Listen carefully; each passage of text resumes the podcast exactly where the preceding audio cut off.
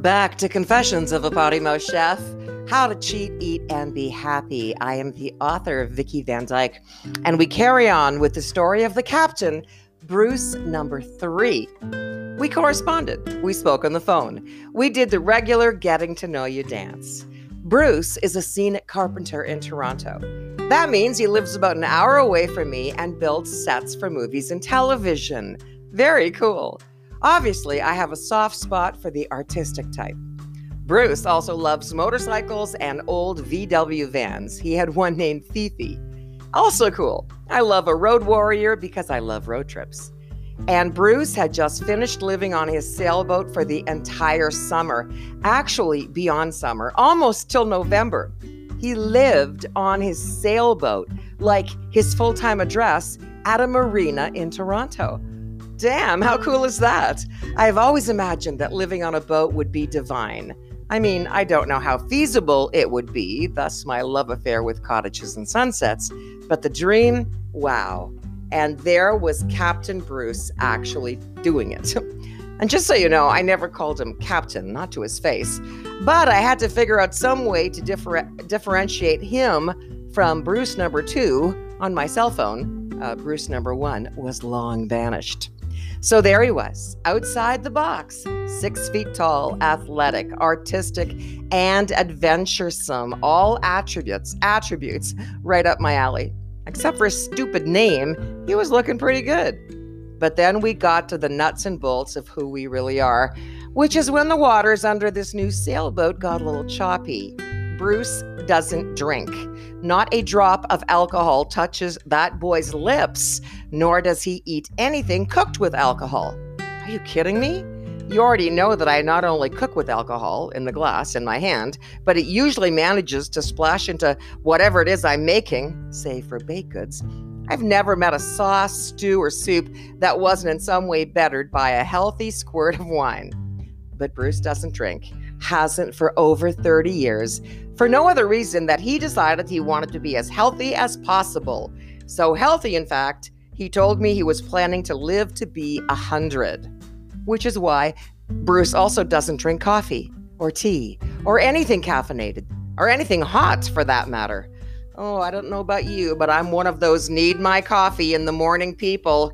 First thing, please, preferably before anybody even breathes. And then there's meat, or should I say, there is no meat. Bruce is also a vegetarian. Not vegan, mind you, thank God, because I would literally die a miserable and crabby death without cheese, but no meat, no poultry, no fish, no cheeseburgers, no chicken flatbreads, no lobster on Valentine's Day, and no stuffed trout with mango dressing, not even a tuna sandwich. So, we have a vegetarian non drinker who wants to be 100. He wants to live to be 100. Hey, my grandma lived to be 103 and she loved her fatty meats, and my mother to 93. So I figure I've got some good DNA somewhere. Yeah, which leads us to the offspring issue. Bruce, an absolutely astonishing 51 who looked no more than 40, damn him and his healthy living, had been married twice, but had no children. Never wanted any, thank you kindly. His first marriage ended because his once like minded wife changed her mind and succumbed to the clanging of her biological clock. I guess she hoped he would too, but there was no mind changing for the captain, no kids, no thank you. His second wife already had three daughters when they wed, teenagers. I guess that wasn't such a big issue during the courtship phase, but after the nuptials, when cohabitation commenced, these girls apparently proved themselves to be quite the handful. More than a handful. They were the reason for the end of the marriage. He told me that when they split up, wife number two said, You don't like my kids. He eloquently replied, Who would? Okay, so maybe not the most sensitive response ever muttered, but I will admit I laughed, insensitive schmuck that I am. So, add it all up. The man doesn't drink booze, doesn't like coffee, doesn't eat meat, and doesn't want children. I am a certifiable lush. Can't start the day without Java, love to rip flesh from a bone, and have one adorable child who ain't going anywhere. As I previously asked, what are the fucking odds? Still, you may have noticed my penchant for masochism and willingness to try just about anything once. So, Bruce number three and I went on our first date. He drove to Guelph and we had dinner at an Indian restaurant. I let him order, except for the wine, and yes, I had two glasses without shame. And I was reminded how good everything tasted and how I didn't really miss flesh at all. Bruce is a very attractive man, so the view was nice. The conversation was okay, easy enough. Well, I should clarify and say easy enough for me. I certainly wasn't having any trouble running off at the mouth, and when I eventually realized I wasn't letting the poor get boy get a word in edgewise, I stated quite emphatically, That's it. I'm not talking anymore. Bruce thought that was hilarious because he had already figured out uh, me well enough to know that the odds of me shutting up for any length of time were about as good as the odds of him cracking open a Budweiser. no, don't, please, Vicki, don't stop talking. He was now grinning ear to ear. I like that you're a talker. You know what? I like that he liked my talking. Most guys like my shutting up. Okay, then, I'll keep talking, but first, you need to propose a toast. He raised his water glass and somewhat bashfully offered, Here's to the beginning of a beautiful friendship. Well, there you have it, thought I. He's drawn his line in the sand. He likes me, just not in that way. Oh, whatever. I was so over Bruce's anyway. He took me home, and I thought the date was over. I was mistaken. First time ever. What shall we do now, Miss Vicki? He queried as we pulled into my driveway. Do? I thought we were just friends. We're not going to do anything. Well, I don't know, Bruce. What do you want to do? I'd like to come in and hear you sing a song. No hesitation at all. That's what he wanted. My gut told me there was no danger in this plan, so I played the piano and sang an original song.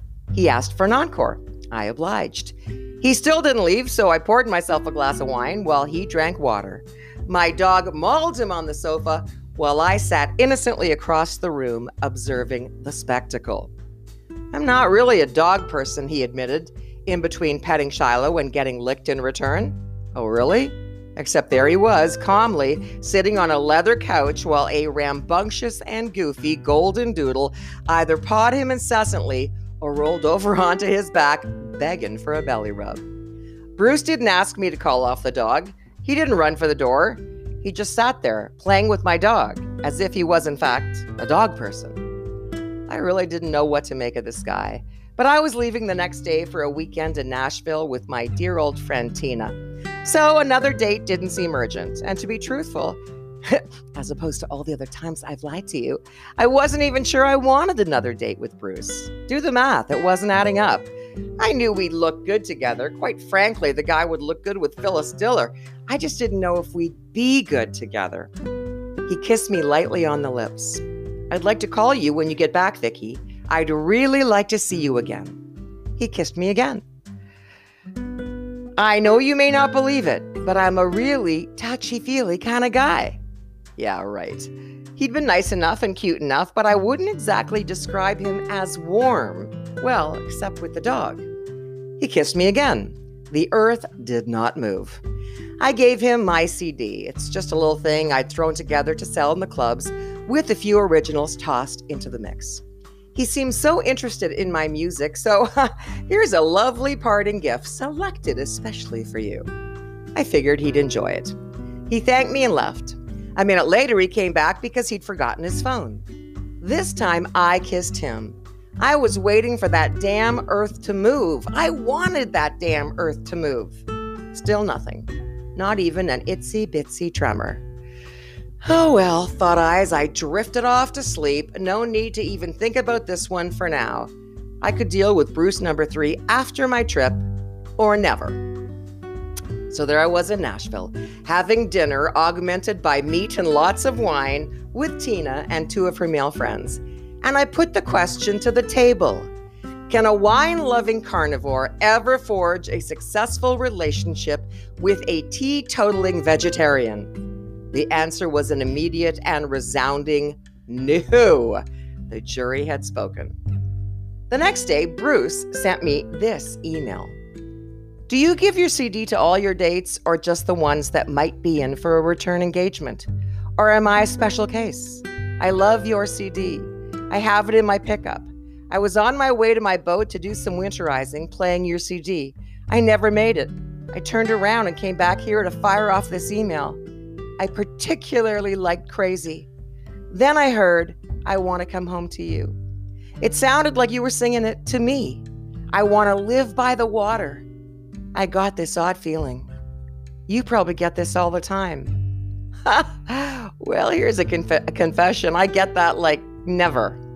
Crazy is the Patsy Cline standard. I Want to Come Home to You is an original. And if I had to pick the one song that sums up me and my life relationship goal, this would be it. All about not needing anything fancy just needing that one special person to come home to. He said it sounded like I was singing to him. He got an odd feeling. Wow, I was tingling all over as I stared at the email. I read it to myself several times, and then I read it aloud to Tina. My feelings for Captain Bruce had suddenly taken a huge turn. As a matter of fact, as I sat there at Tina's dining room table in Nashville, rereading these words from a man I barely knew a thousand miles away, I think the damn earth finally moved. And if you would like to hear that song, I Want to Come Home to You, and a lot of other originals too, you can check out my Vicki Van Dyke site on SoundCloud. They're all there. So, guess what happened with Captain Bruce? Oh, never mind. Don't guess. I'll tell you next time on this podcast, Confessions of a Potty Mouth Chef. I'm Vicki Van Dyke. We're talking tofu next.